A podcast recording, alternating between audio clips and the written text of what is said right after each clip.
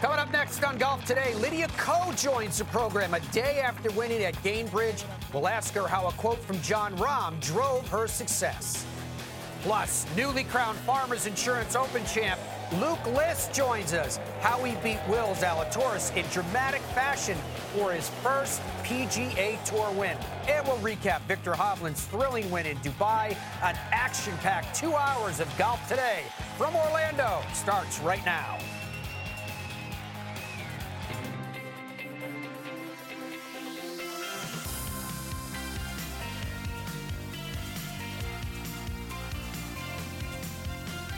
Golf Today, brought to you by PointsBet.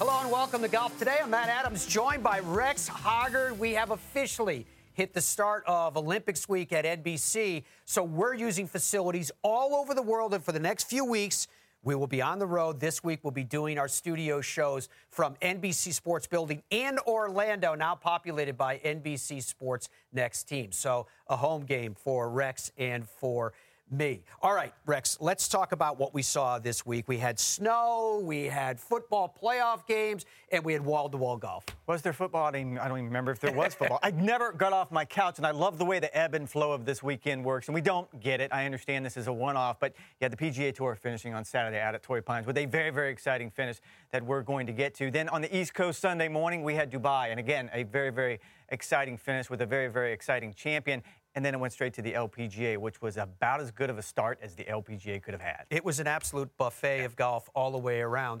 Let's take a look at the leaderboard, how it finished at the Farmers Insurance Open list. And Zalatoris atop on 15 under par. Look at that one shot behind. Jon Rahm, Cameron Tringale quietly, and Jason Day. We'll definitely be talking about Jon Rahm and Jason Day today, finishing just one shot out of the playoff. All right, so from there, Let's hear from both. First, Luke List in how you are feeling immediately following that victory, and then to Will Zalatoris with his thoughts after losing in the playoff. It still hasn't sunk in yet. I mean, I told myself I was just going to be happy to get in a playoff, and for that to happen, um, I was super positive, just kind of warming up for an hour again, and told myself I was going to birdie the playoff hole if I got in. And um, even that lie was plugged, and I was like, okay, I can still make birdie, and just was super positive, and it worked out in my favor fought like hell all day, and um, you know, kind of like I said earlier, I was kind of more disappointed with the amount that I left out there in the second and third round. I thought today I battled really well. Um, I thought the putt I hit on the 72nd hole, I thought I made it. Um, you know, I just needed a hair more speed, and you know, we I've seen enough putts through the years coming down that hill to know that that putt just doesn't go left, and you know, happened to go left. So, um, but you know, a lot of fun today. Um, you know, I, I'm kind of the emotions that I'm kind of feeling are a little bit from Korn Ferry. Um, right before I got my first win, I horseshoed one from about 15 feet, then won the next week. So um, I know my game's really close. Especially, uh, you know, I'm, I'm, fortunate enough I'll be playing next week too, and on a few golf courses I know really well. A fascinating finish, as you noted at the open of the show today, Rex. And here we have two players that are so distinctive because of their ball striking. But this one, it, it, really wasn't about the brawn of the big stick. It was more about the subtlety, maybe sometimes the mystery of the flat stick. And I just was listening to what Luke said there, and he said remain super positive. I think were the words that I came out so, of his yeah. mouth.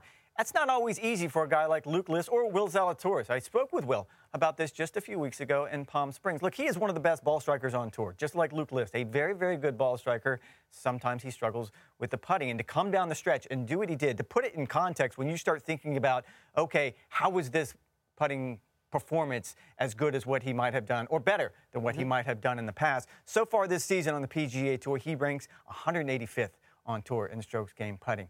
This week on Thursday, or first round, sorry, Wednesday, he was That's first in the, in the, field. He was absolutely phenomenal, and it, and it really came down to putting. Go back to the 72nd hole, which both players talked about. One made a crucial 13 footer for birdie, which got him into the playoff. That was Luke List, and one missed about an eight footer for birdie that would have given him the outright win. It's amazing. In fact, let's take a look at the performance of Luke List and what he did with the flat stick.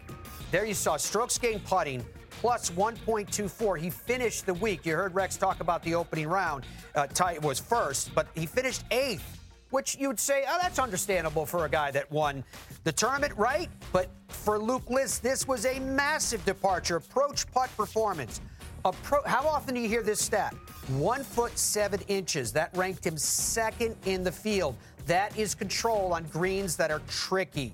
Putts made over 10 feet. He had nine of them that had him tied for first. So I guess the, the, the, the, the big question is what happened with Luke List? 37 years old, not always easy to, to treat an older dog on tour. Mm-hmm. New tricks. But he, ha- he has definitely new tricks here. What changed? I think he- just started working very, very hard. He and his swing coach, Jamie Mulligan. Anybody that's ever met Jamie will tell you that, look, he has a way of presenting things to his players, of explaining things to his players that is going to keep it super positive, like you brought up. Like you and I have talked about this Yep. before when it comes to Mulligan. He's a very interesting coach. And I think eventually it's sunk in with Luke. And he understands it would be very, very easy for me to complain. We saw it two weeks ago with Jon Rahm when he was walking off of a green at, at, uh, at the American Express, and he clearly wasn't that, happy that it had become a putting contest. In this particular case, it's obvious that Luke decided that, okay, here's the process that we have created. I'm going to stick with the process. One of those stats you just pointed out is amazing to me. He was tied for first in the field in putts over 10 feet. If you look at what Will Zalatoris does statistically, he's 110th when it comes to putts from 10 feet over the course of the season. That's the difference. It, it doesn't take a lot to sort of dissect this one in my mind. No, it's it's it's fascinating. There's no doubt about that. And, and when it comes to putting, uh, Stephen Sweeney is a coach based out of Florida that Luke List started working with only in December. So he started working really hard on that putting. He was asked immediately following the tournament, "What did you change?" And he said, "Everything." What about Will Zalatoris? Let's take a look at what Will Zalatoris did this week. And this is absolutely fascinating to me from Kevin Casey. He, if you lose to zero players in the field in regulation when you have negative strokes gained putting in every measured round, that's only happened two other times. Scott Verplank, 2007.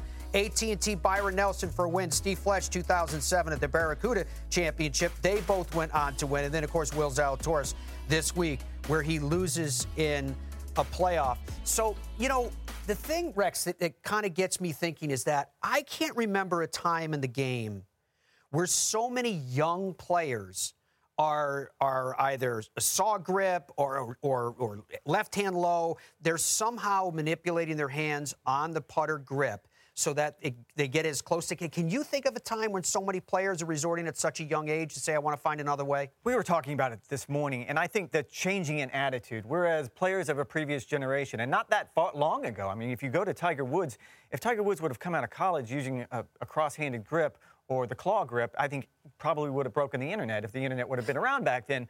But in this particular sort of time that we're living in, it's just not an issue. I remember when Jordan Spieth first turned pro and talking with an equipment representative on a PGA Tour range and asking, "Does it concern you that he uses a left-hand low grip?" And it was, "No, I just want him to get it in the hole as fast as he possibly can, whatever it takes for him to make putts." Last year at the Hero World Challenge, through three rounds, when it looked like Collin Morikawa was going to run away with that, I called Marco Mira, who was the reason why Collin Morikawa went to the saw grip and has had all the success he has had. And again, this goes back to it was something he was comfortable with. It was an obvious fix to whatever it is he was dealing with at the time, and they get better and better at it. We just talked about Luke List. Why was he better this particular week? Because he hasn't given up on the process. It's the same thing with these young players now. Uh, you know, I have some good news for you. Luke List is standing by. We're going to get to him on Golf Today today. Very much looking forward to it. We're going to keep the ball rolling right here. After this break, the man is going to join us. We're back talk about did he get the trophy there for little Ryan? Fresh off the W at Torrey Pine. Stay with us.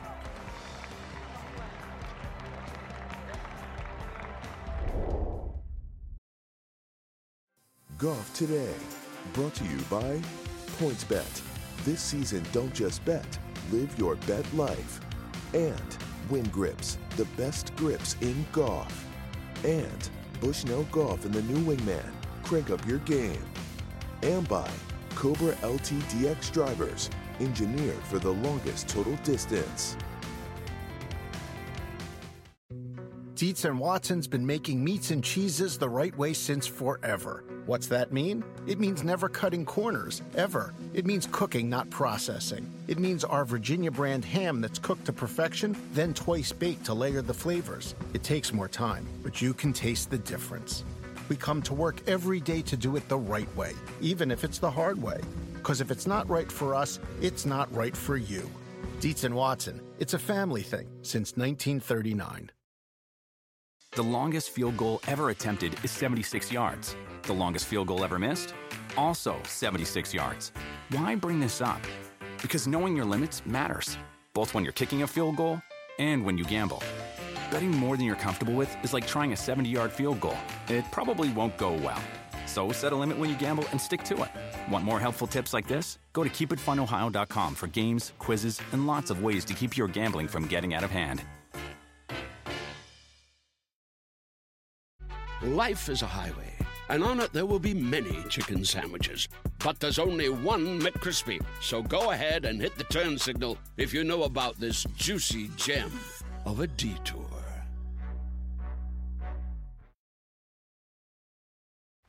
This tweet was sent out by the PGA Tour. Luke List claims his first career PGA Tour title at the 2022 Farmers Insurance Open in his 207th start at the age of 37 years and 15 days. It is an honor to be joined by Luke List, fresh off his victory. Luke, first of all, congratulations.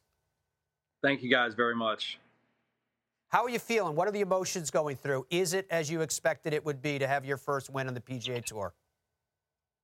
Yeah, it's um, you know obviously the in the moment just watching that highlight there was beyond thrilled to to share that with my family, and I'm, it couldn't have happened in a better better setting. So it was worth all the wait um, just to have them there and to have it happen at Torrey Pines. I'll always have have that to cherish. Luke, when you they just brought this up, 207th start on the PGA Tour. What were your emotions? What was the plan going into the playoff with that first victory hanging in the balance? Yeah, I mean, I was just trying to get to the playoff. I think that you know I was lucky. There was so many good players at the top of the leaderboard to just to make the playoff. I really thought I was going to be one or two short, but as as time kind of progressed um, to the to the end there, it really, you know, when it came down to Will, um, you know, I was just kind of hitting some balls and, and just chilling out with my caddy. Um, once I once I got into the playoff, I knew I was going to make birdie, and that was kind of the game plan whatever whatever it took to make birdie. And you know, even walking up to the plug lie in the fairway bunker, um, I still didn't deter from my game plan to to make birdie. And just to be able to hit that shot under the gun was really cool. Luke, you, you you've mentioned that a couple of times post that you knew you were going to make birdie. You, you just had that planted in your brain, almost as if it manifested itself and and how it played out. Is that typical of you to, to, to plant a seed like that, a goal, and then see it to to fruition? I think so. I mean, I've had to work really hard on my mental game, um, especially over the last several years. You know, um, but there's there's a lot of factors that you know have have led me to here, and I think that um, just that extra level of positivity in in the moment um, definitely helped. Obviously, to um, believe in myself and believe that I could do it, and it was my time. Um, you know, and and obviously a lot of a lot of lucky things had to go my way, but um, in the moment, I definitely believed I could I could hit that shot, and I've I've hit that shot a lot in my mind. You know, just on the range at Virginia Country Club with my coach Jamie, and you know, just with all the elements and everything, I knew exactly you know what club to pull and how far I was playing, and um, just drew drew on a lot of experience that I've had in the past, and that was cool. Again, like I said, to pull it off. Luke, we just talked at length about your putting last week compared to what your normal average is. When you look at the changes you have made, are they more mechanical or mental? Yeah, you know, I, I heard you guys were talking um, about Stephen Sweeney, and I give him all the props in the world. And um, I met with him the first week of December, and and he, you know, pretty much changed my entire perspective on putting.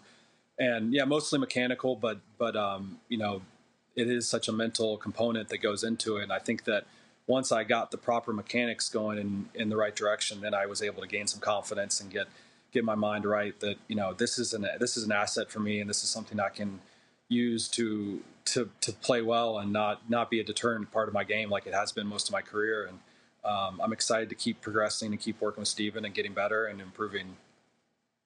How excited are you about this moving down the road? How much does a victory like this, a breakthrough victory as, as your first in the PGA Tour, free you up moving forward? Yeah, you know, I think a lot of guys in their career, once they get that first one, um, you know, it's interesting how it how it transpired. You know, I think that I've played some good rounds, you know, near the lead and gotten beat a couple times, and I've been a little nervy and and not closed the door a few times too. And I think that you know this it just shows you, you know, you can you can kind of win from any different position. You know, coming from five back was was was nice, and um, you know, I think I'll have this to draw back on regardless of where I am. You know, going into certain Sundays moving forward, and um, just to just to close the door and, and to to you know get that first one is is a definite monkey off the back. But I think that you know moving forward, you know it's it's contagious. I think that um, you know it's addicting, and I, I really want to keep uh, you know knocking on the door and closing out some more wins. Luke, I think you had the better part of two hours after you finished your round before the start of the playoff. What did you do to fill that time? Were you nervous? Were you anxious? Were you relaxed? Yeah, I mean the kids are the great equalizer, so I kind of was just hanging with my family, and you know my daughter was just mowing down a cookie, and just we were just hanging out, and um, you know just talking about the day and talking about what she was up to at school, and um, just you know just normal family stuff. And then we um, once the leaders I think got to 15 or 16, that's when I kind of made my way out and hit some putts, and um, also from there then went out and actually had a really kind of relaxing warm up or warm down, whatever you want to say, you know, I was hitting balls on the north course, which is right adjacent to number 18 um, on the south course. So I could hear everything that was going on.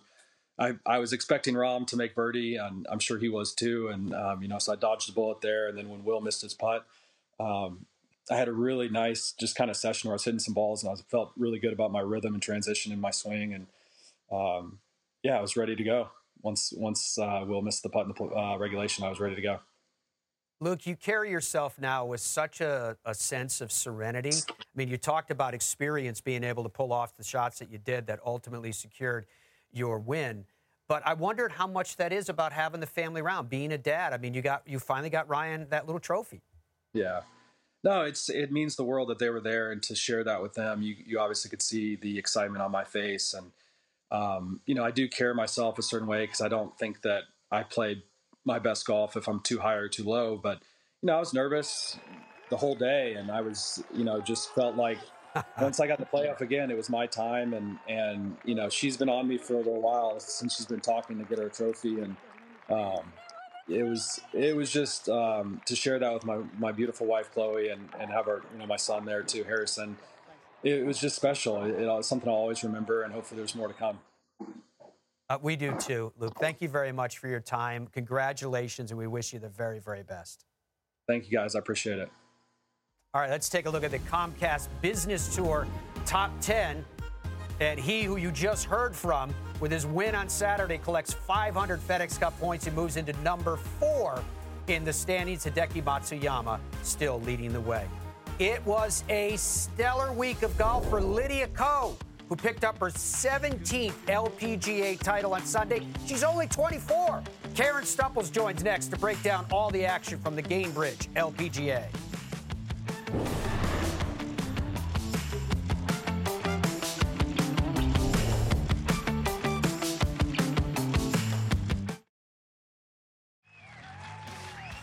Let's take a look at the final scores, the final accounting in Dubai and there you see Viktor Hovland once again a winner around the world. And that playoff with Richard Bland, who's who's just absolutely surged in his veteran years. Rory McIlroy, as we mentioned, fading, actually hitting his second into the pond, fronting 18, finishing in third place alone at 11 under par. So for Viktor Hovland, he was asked afterwards by Tim Barter whether world number one is within his sights. This win takes you to third in the world rankings. Should Rahm and Morikawa be worried? They, uh, I, I got a lot of left to uh, to prove to be able to beat those guys, you know. But uh, this is uh, this is a good start, and we'll see what happens. Rise in official world golf rankings for Viktor Hovland in 2019, 680th in the world, and then you can see the ascent from that point on was very distinctive, very dramatic, and at this point, very close to the top. He is currently at third. Eddie Pepperell, ever the character, put out the following tweet. Thought I was a bit old for this, but Viktor Hovland is my favorite golfer. Rex, I, I'm guessing that that's an emotion that a lot of people are feeling about Viktor Hovland. Aside from the pure talent that we see, he has this killer instinct that, that he doesn't seem to get consumed by the moment. And it's childlike. I mean, I don't want to call him a child and not being eh, defensive at all here, but I think when you watch him play, it's just fun to watch. He always has a smile on his face. And we talked about the shots in on 18, first in regulation, and then in the playoff he just doesn't seem to have a, a, gear that is slower than what he moves at. He always seems to be looking at what is the boldest shot, what shot can I pull off, and he pulls them off more times than not. I do want to add, Viktor Hovland might be his favorite player, but I think Eddie Pepperell is still my favorite follower on Twitter. That's true. It's a very fun follow on Twitter at that. But what is it about Viktor Hovland that, how would you define, let me put it this way, the it factor? Again, I'll go back to the idea that he's enjoyable to watch. Covering the smile and the smile. Going back to last year's hero, he was just he was so happy just to be in that situation. And I think sometimes, even at that age, at, at, that age, it can become a grind. And it's not a grind. He still lives in Stillwater, where he went to college. He still hangs out with all of his friends, and he plays golf with that abandon that we just talked about. I, I was really concerned after the Ryder Cup not because I thought that mentally it would be such a hit, but it was going to be hard for a player playing in his first Ryder Cup to take that kind of defeat. Well, he was also touted going in. People were saying he's going to go 5 and 0. Yes, and to take that kind of defeat, the whole European team took that kind of defeat. But I was curious of how he was going to bounce back, and clearly what he has done since then shows that there was going to be no after effect whatsoever. How important do you think he is when we when we look across the spectrum of the game right now? And we have a lot of stars, we have a lot of young stars. Where does he fit in the mix? Well, you look at where he's at in the world ranking right now. We just were talking about him being world number one. He's world number three right now. And we kind of got into the conversation. He was asked about getting to world number one. And I had this conversation on Sunday with my colleague Ryan Lavner. And he said, absolutely, he's going to get to world number one.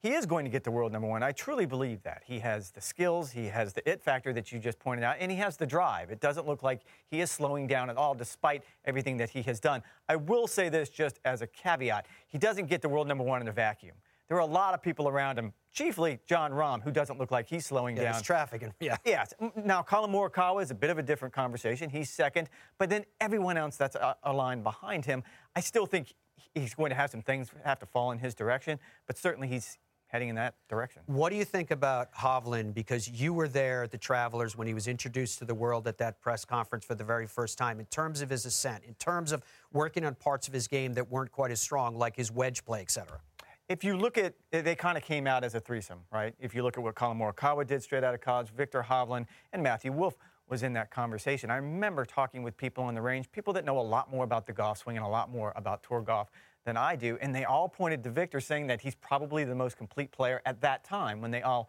turned pro. He's probably a little bit the more consistent of all the players, and this went more to Morikawa's putting than anything else. You can certainly talk about his ball striking, but I think he's only gotten better in those areas that you've talked about. And if he continues to do that, then yes, I'll fall in line behind Ryan Lavner and say absolutely he's going to get the world number one. And it seems like he's getting stronger as well. I mean, that tee shot at 17, 338 yards away is an example. I was taken by that highlight because he drove the green. And when I think about Viktor Hovland, I don't put him in that category of a Bryson DeChambeau. But he's certainly plenty long enough. But when he has that type of firepower, not a big body, but he can certainly move it out there. It's not going to be a weakness in his game whatsoever. Talking about firepower, let's take a look at some of the, how do I call them, lowlights from Rory McIlroy at the par 4 17th. Same hole we were just talking about. This is his tee shot. We have seen this from Rory over the last few weeks. It's a, worth a longer conversation, but coming down the stretch, you have to worry where his head is at during these close matches. He'd have to chip out from there and then get up and down for par. He would stay at 12 under heading to the last. Okay, Rory McIlroy at the last. Par 5 18th. This is his second from 267. Supposedly mud on the ball, from what I understand. Watching it, there was mud on the ball. Again, some people might question the play and how aggressive he was. I don't. That's Rory McIlroy. That's what you bring to the game. That's your chief asset. Go with it. This is for par.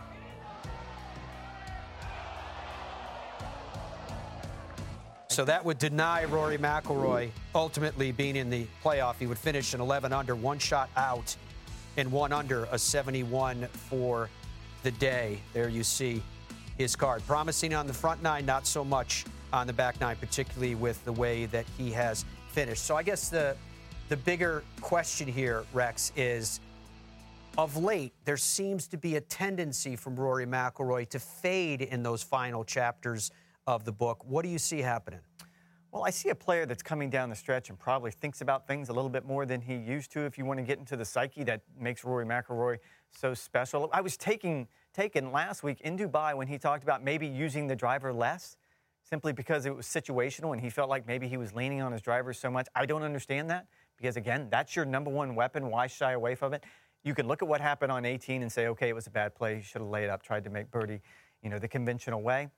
I don't know if that's right when it comes to Rory McIlroy. What he brings to the table is so special. Don't shy away from that. In these particular situations, if you look at what he did here versus what he did late last year when he kind of did the same thing in the desert, ripped his shirt, there was a lot of anger coming down the stretch.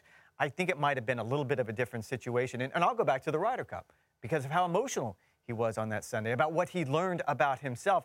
This goes back to last year again, we're not going to see that out of Rory McIlroy on this Sunday, on this particular Sunday. Although, if you stayed with the shot, it looked like he was going to snap that club over his knee up until his caddy Harry Diamond was able to get it out of his hands. There is anger, there is frustration. I think he's learned to handle it better, process it better, but there is still something on a Sunday. I have said this before. He's the greatest player that I don't know what you're going to get on a Sunday afternoon. Which is which is odd, and I, yeah. I sometimes wonder if it's because of the standard of Rory McIlroy to, to a certain extent, a smaller per- uh, percentage, obviously. But the same thing was with Tiger Woods in terms of what we expect. He still finished alone, right, but shot behind that playoff. Let's take a look at some of the numbers that speak to what we're discussing here. Entering the final round inside the top 10 since the beginning of 2020. 21 times. That's the bar. That's the standard. He has closed only two times. Rounds at par or worse, however, 11 times and his scoring average a 71.14. So it's again, it's just interesting to me, Rex, that there's there's clearly something happening in those final holes that's getting in his head, and you think it may be just too much. And I think if we go back to a couple years ago, we were probably asking him the uncomfortable questions about why are you having such a hard time starting well? Because he would struggle on Thursdays and Fridays, and then something would click on the weekend. He'd find a way to get himself into the top 10, but you always knew that he wasn't in it. Now it seems like the opposite has happened. We know that Rory, Ma- Ra- Rory McIlroy spends a lot of time examining himself, looking at what he can do better. And I think in this particular case, he may be overthinking some things, especially on a Sunday afternoon. You know, it's interesting too because it, with Rory McIlroy, the critics at times will say, "Well, he doesn't want it bad enough." I'm wondering if what we're seeing is a reflection of wanting it too much. I think he has talked about this recently about maybe wanting it too much, maybe being a little too tough on himself, maybe about giving himself a break when he doesn't have his best stuff. I don't know where his mind's at now on the flight home after that particular loss, because again, it was an opportunity, and for you not to get it done and to be that caliber caliber of player, it's going to be it's going to continue to be something that he's going to struggle. Well, I mean, we saw it the week before too. Yeah. When he, when he, it, it was a hook that did it the week before too. And that was a slow start. If you look at what he did to start the year, Thursday and Friday was slow, and then he was able to pull it together on the weekend. So it seems to me that he's dealing with a variety of things. Yeah, I guess the question then for Rory McIlroy is, where do we go from here? Is this something that you come in back stateside and kind of settle down with some familiar confines once again? Not that he wasn't very familiar with where he was the last couple of weeks. I think so. And as he gets back towards comfortable things, although it's impossible for me to say that Dubai is not comfortable to him because he's had so much success. He lived there. there. He lived there, and he certainly had plenty of success there. I think as you start talking about getting into places in the United States where maybe he feels a little bit more comfortable. However, again, I'll put the caveat on here. The conversation and the noise isn't going to get quieter as we get closer to the Masters. It's only going to get louder as far as True. is he going to finally get that green jacket. So it's something he's going to have to deal with internally. He's really good I think, about dealing, about holding out the noise. He doesn't particularly care what people say about him externally. I think it's internally that he has a hard time dealing with it, especially in this particular situation when he knows he had a really good opportunity. Yeah, and it's interesting that that, that it was the hook off the tee that's got him in trouble the last couple of weeks as well. Something for us to keep an eye on as we move forward. Talking about moving forward, still to come, Jon Rahm and Torrey Pines. They go together like uh, peanut butter and jelly. Another incredible performance out of the world number one this week, although we fell just short of the trophy. Winners who didn't win coming up.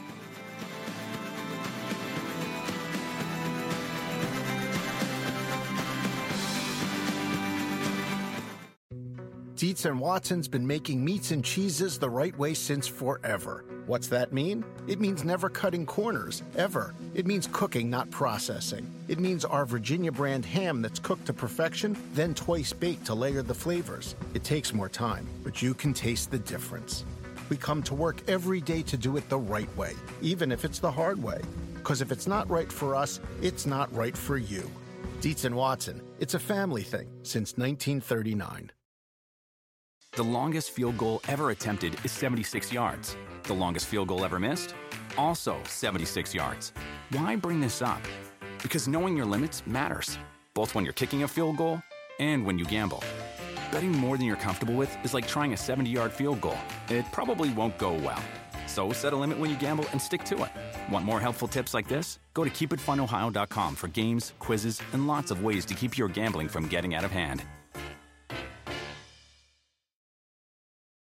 Life is a highway, and on it there will be many chicken sandwiches. But there's only one McCrispy. So go ahead and hit the turn signal if you know about this juicy gem of a detour.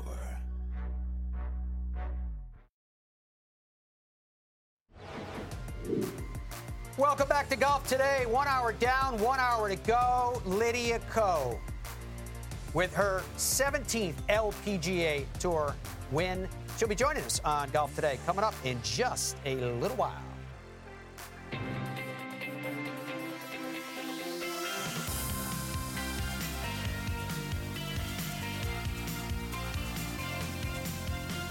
Golf Today, brought to you by PointsBet. Welcome in, one and all. Matt and Rex here with you. Are you the type that when the snowstorms are hitting, particularly up north, you put the Weather Channel on so you can appreciate that you're not up there? Uh, no, I'm from Florida. I have no interest in even seeing snow. Trust me, I'm fine just being in Florida all the time. There were record-setting snowfall from Boston and all over the East Coast. And the whole time I'm, I'm seeing that, I'm thinking to myself, wait a minute, we get to wake up and we get to watch golf in Dubai. Then we go into the LPGA. Then we go out to California and with the Farmers Insurance, it, it was it was a buffet of golf. It really was. And, and look, I, I, talked about it. There's nothing better than a Saturday, Sunday finish when it comes to the PGA Tour, then straight into the DP World Tour and the LPGA. And they all delivered. They all were compelling for a lot of different reasons, a lot of big names. It was fun. Who were you pulling for in the football games? You switching over? Uh, I did a lot. I did a little bit of switching over. I'm not going to lie, and uh, my teams did not win. I'm just going to leave it at that. That's fair enough.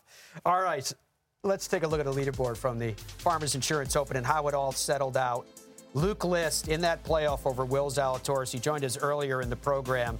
Just so cool to talk to Luke List. One way or another, we were going to get a first-time winner on the PGA Tour. You can see Jon Rahm there, number three at 14 under par. So, winners who didn't win. This was Jon Rahm in the final round. 17th hole. Does this look familiar to one U.S. Open? Torrey Pines, Jon Rahm making putts. Stop me if you've seen this. Fist pump, Jon Rahm. Got to have good vibes there. Yeah, does he like Torrey or what? There's no doubt about that. Seven starts. There, he has two wins. 2017 Farmers Insurance Open in the 2021 U.S. Open. Thank you very much. Four top threes, six top tens, and a scoring average of 69.3. So, the funny thing with Jon Rahm, and I'm not taking anything away from his prowess at Torrey Pines, but this is also Jon Rahm. Jon Rahm has, has won in the desert. He's won on links golf courses. He's he can obviously perform and win here and play well and finish a stroke out of the playoff. Jon Rahm's keeping on, keeping on.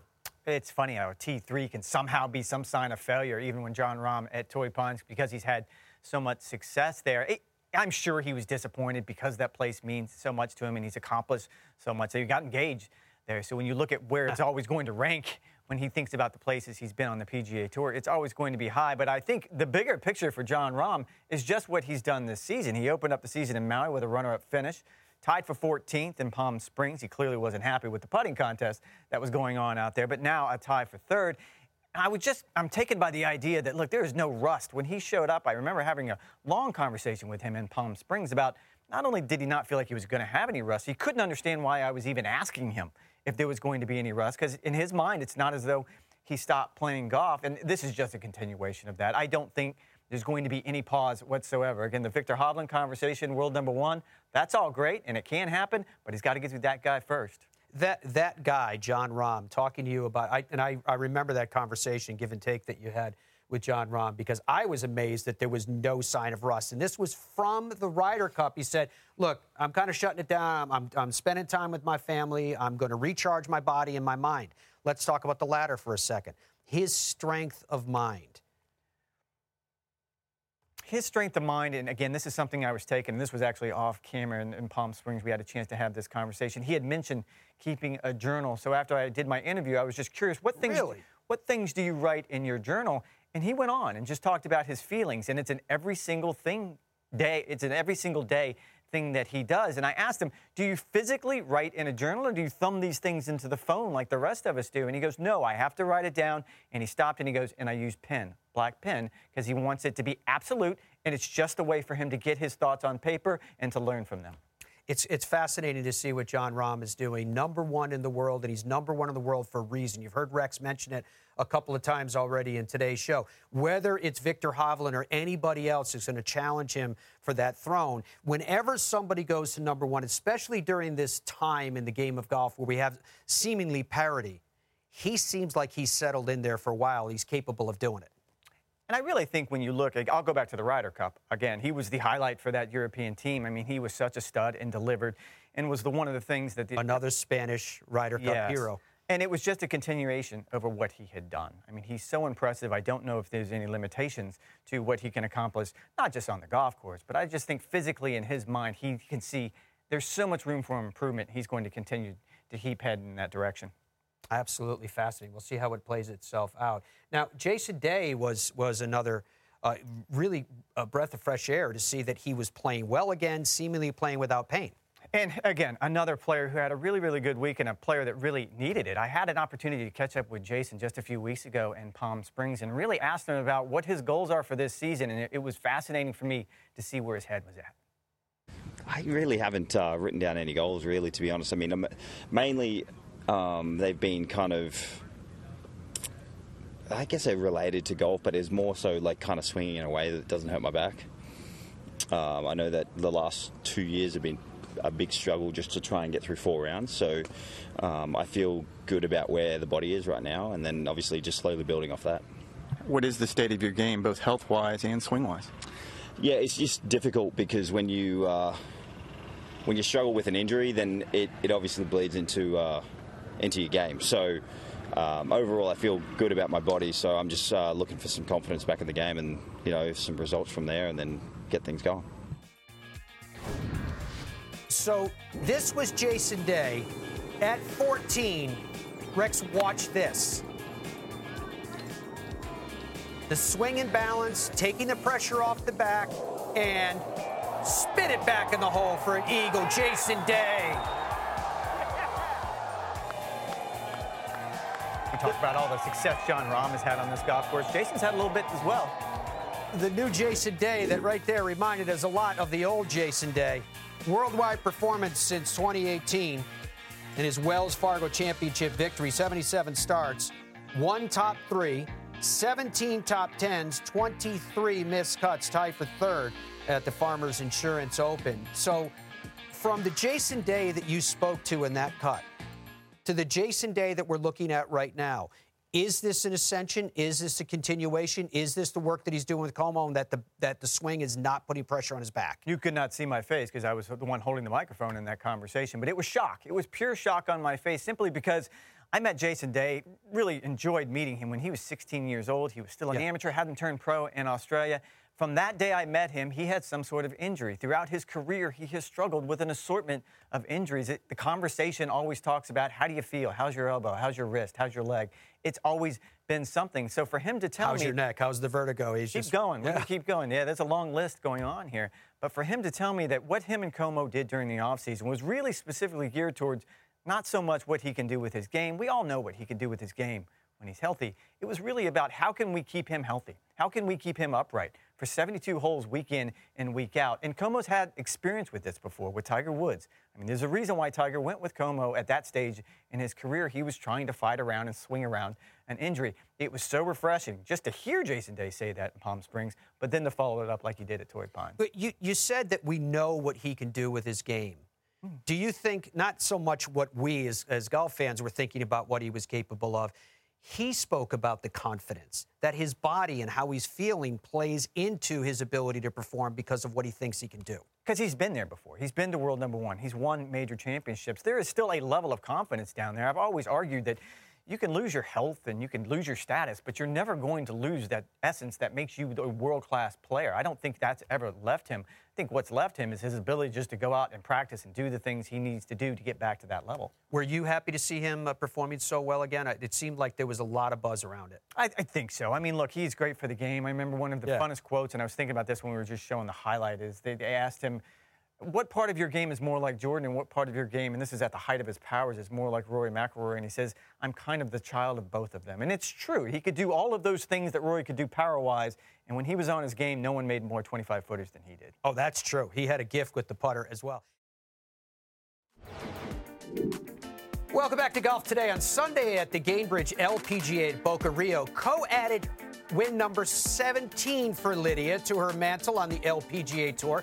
She becomes the first player to reach 17 wins before the age of 25 since Nancy Lopez captured her 17th title in 1979. Let's look at wins by the range of years for Lydia Ko. There you can see from 2012 Rex to 2016, 14 wins amassed in her teenage years. From 17 to 20, a bit of the valley there at one, and then for 21 and 22, already two. Absolute delight to say hello, welcome, congratulations to Lydia Ko, who's joining us right now. So, Lydia, after you got done, you had the great quote you, where, where you said cocktails were an element of the celebration following. How was the celebration following? How you feeling? Um, well, we actually had to drive back home uh, here to Orlando. Um, I was never pl- planning to play this week uh, in Fort Myers. So, yeah, we had a nice dinner in the car. Um, the golf club, uh, we just want to say thank you and um, hello. So, I had a little shot of tequila and uh, champagne, which was a combination I'd never tried before. Um, and I was pleased pleased to say I actually really liked that. And then I realized I actually had to still do a press conference. Um, so yeah, I mean, even if I knew that, I don't think I would have still denied the drink. I still would have gone, but I had a little bit more of the alcohol glow going. Lydia, your swing coach, Sean Foley, is always one for messages, and he's very, very simple. The message that apparently he sent you this week is a quote Every day, every shot, you have a chance and a choice. What did that mean to you? Yeah, I think that's a quote um, from Kobe, and um, I it is so true. Like you know, when we're out there playing, you know, I there's so many emotions that go through, whether that's just adrenaline, excitement, you know, nerves, um, frustration, and I think when he told he sent me that quote. Uh, I think I was just able to embrace it. I think I try and tell myself to, hey, just embrace the situation, just embrace, you know, each and every moment when you're out there, and then, you know, so many thoughts and you know emotions will go through me, and then it is literally my choice um, what to do with it. And you know, I think Kobe said like to understand, accept, and embrace it, and you know, there's no other. Um, he is one of the uh, best athletes in the world. So I think that, and for Sean to send me that, I think that was kind of a great mindset for me to take, um, not only for the weekend, but also, you know, for the rest of the, my career. So I wrote that on my yardage book. That's awesome. Lydia, I, I want to reel back the years for a second. You are still a very young, 24 years old. It's hard to believe that it was 10 years ago that you won for the first time. Now, obviously, that was a different Lydia Ko. But I'm curious, when you look back on that Lydia Ko that won at a prolific rate through those years and the Lydia Ko you are now, how have you changed? Um, I don't have the glasses anymore. um, you know, yeah, a lot of things have happened uh, since then, and I think all those experiences make me the person that I am today, right? And um, you know, I think when I was out there playing LPGA events as an amateur, I just wanted to experience what it was like playing on the tour that I had always dreamt of playing and playing alongside the best female golfers and where I should what I needed to do to kind of take my game to that level. And for me, like oh, every single time was, hey, you know, I'm trying to make the cut, and let's see from there. And now, I think you know, there's been you know ups and downs, and I think I've been able to really learn from that. And I think some of the best learning experiences was when I wasn't playing as well. And I think now I realize I'm trying to realize more that golf doesn't define me and you know, even if golf doesn't go that great, you know, that day, you know, that shouldn't affect how I perceive myself or how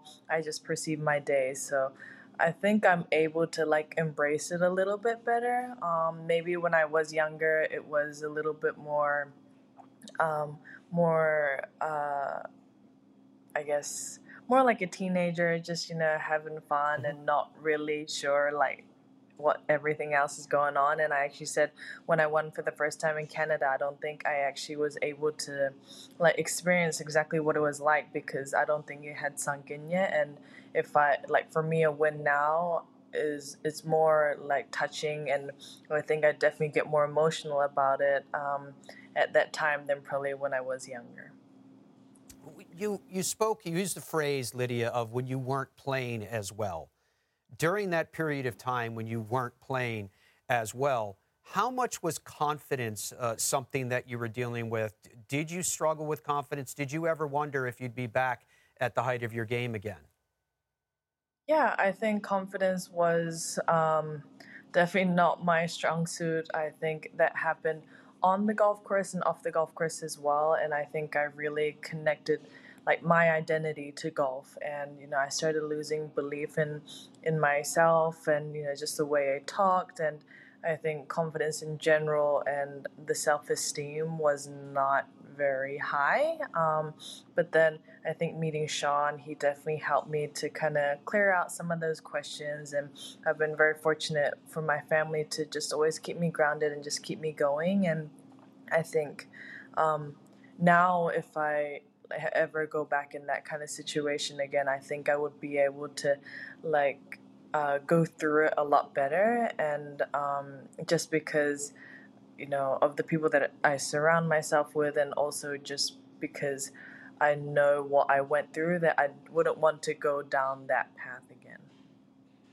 Now, going back to that, and we showed the graphic of the years where you did struggle a little bit. I would be curious that now that you have come out the other side of that, is there more joy when you win, when you're able to do what you were able to do on Sunday? Um, I don't think there's necessarily more more joy now um, than then. I think, yeah, you know, I'm super excited that I was able to win, uh, you know, yesterday, and then to me, winning in Hawaii was a huge confidence booster and more proof to myself that hey, I can be back in the winner's circle, and I feel like every time, you know, I put myself in contention and you keep knocking on the door, at one point it's going to open. So I think that's kind of been the mindset of it all. But at the same time, I think it goes to the other way where I don't get like yes me winning it makes me so happy and it's great because it's like happiness for my whole team and my family as well and but at the same time I don't like let that like take me on like too much of like a cloud nine. And you know i'm still going to work on the same things with my coach and you know just let that be more of a motivation uh, you know for my future events. Lydia after your victory you told us that you were channeling a quote from jon rahm. I think it came from instagram if i'm not mistaken. What was it that jon rahm put out there that helped you I'm on Instagram way too much, so it's actually a good thing that I was able to get something from it. Um, yeah, you know, Jon Rahm, I think he's I can't remember the exact what his quote was, but he said he wasn't uh, one of the best ball strikers when he was in college, and um, he said sometimes like you know we're trying to play like a perfect score, perfect game, and there is no perfect game, right? And he said it's more about just like trying to play golf and trying to play shoot the best score you can um, in the situation you put it, and I think I too sometimes like try and play it so perfectly that I become more controlling than rather play um, play in the situation I can and just play freely. And I think that really helps me, and that's part of my game that I'm trying to get better at. Is that yes, like hitting more fairways and greens. That's actually a big goal of mine this year. But let like just me missing a fairway like don't let that affect me and make that uh, become more of a spiral for the next few shots.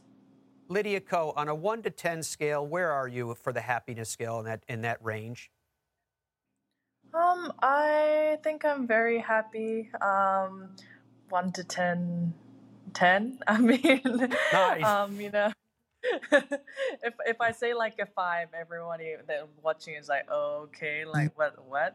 but no, I think ten. Um, I'm very grateful. My sister and my mom, and you know, my trainer, my physio, and having my first win with Derek also um, was was great, and you know, just seeing everybody like that has sent like congratulations like just getting all the support it just shows that like sometimes i think we feel like really alone right? And i think just to know that there are people like that are always thinking of us and that you know no journey you're going down like alone. And i think that is a huge uh like help for me and you know really means a lot. So yeah i'm very happy um and i think this is hopefully a start to another fun year. And uh, you know, I'm just gonna keep working at it and you know keep knocking on that door. We're super excited about everything that lies in store for you. Thank you very much for your time today. Oh no, thank you for having me. Pleasure. That was very cool indeed. Let's take a look at his timeline and Rolex rankings for Lydia Ko. June 11, 2017, number one in the world. And there you can see the dip where she wasn't playing so well, as she phrased it, dropping as low as 55th in the world. And at the end of 2021, back to third. It was another wild weekend in the world of sports as a couple of goats made some pretty big headlines. From Brady to Nadal, we dive into the iconic talent we've been lucky to witness during our lifetime.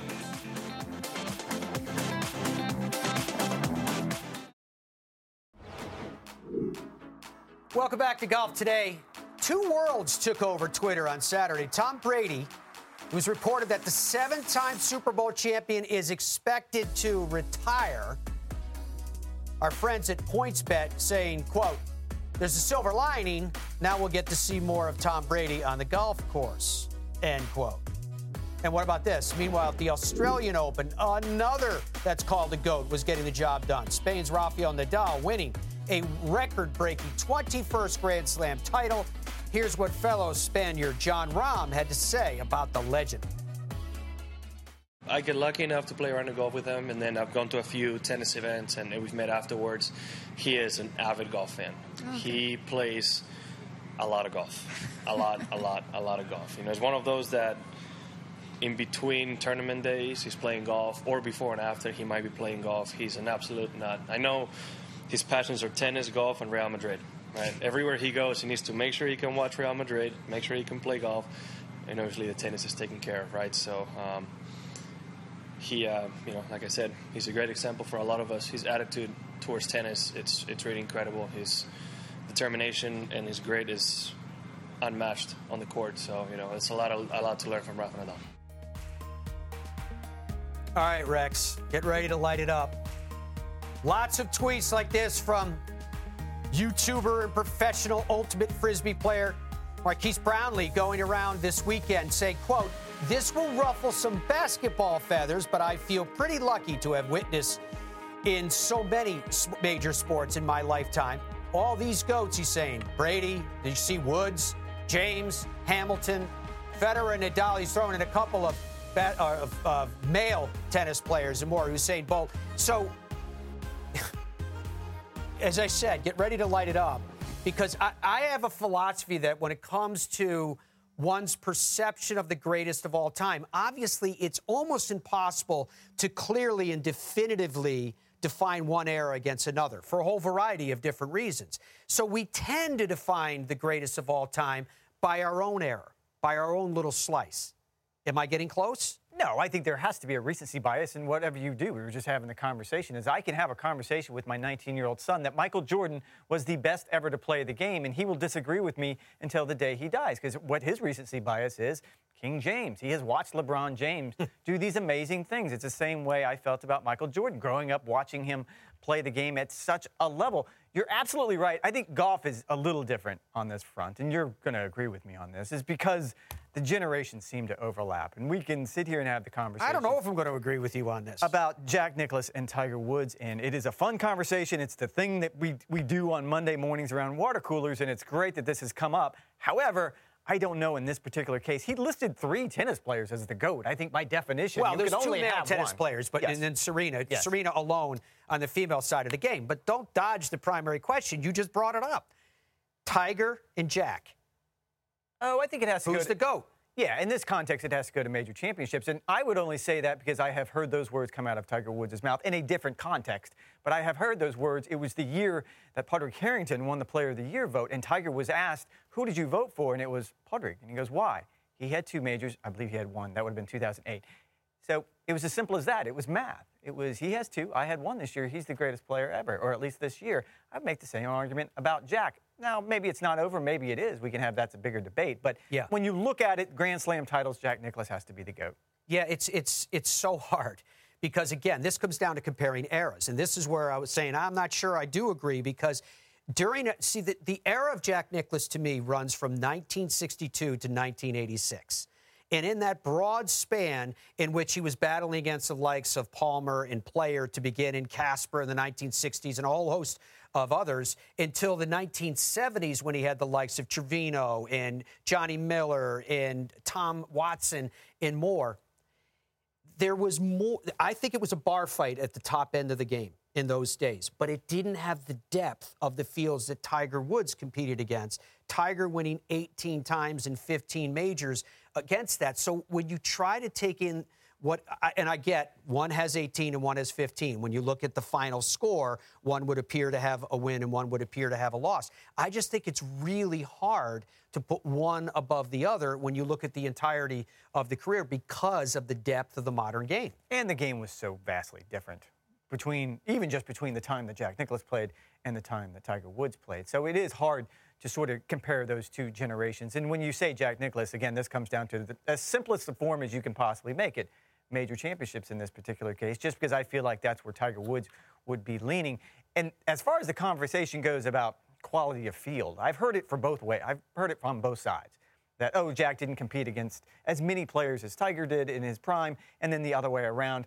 I don't know where I would land on that one because I simply think that would be impossible for me to do. The world ranking didn't exist when, when Jack Nicklaus was around. It's impossible for us to figure out is, oh, okay, Lanny Wadkins would have ranked here compared to the modern player. Yeah, it's fascinating. It is absolutely fascinating. I, I actually think that time frame I gave you, 62 to 86, was one of the golden eras of the game.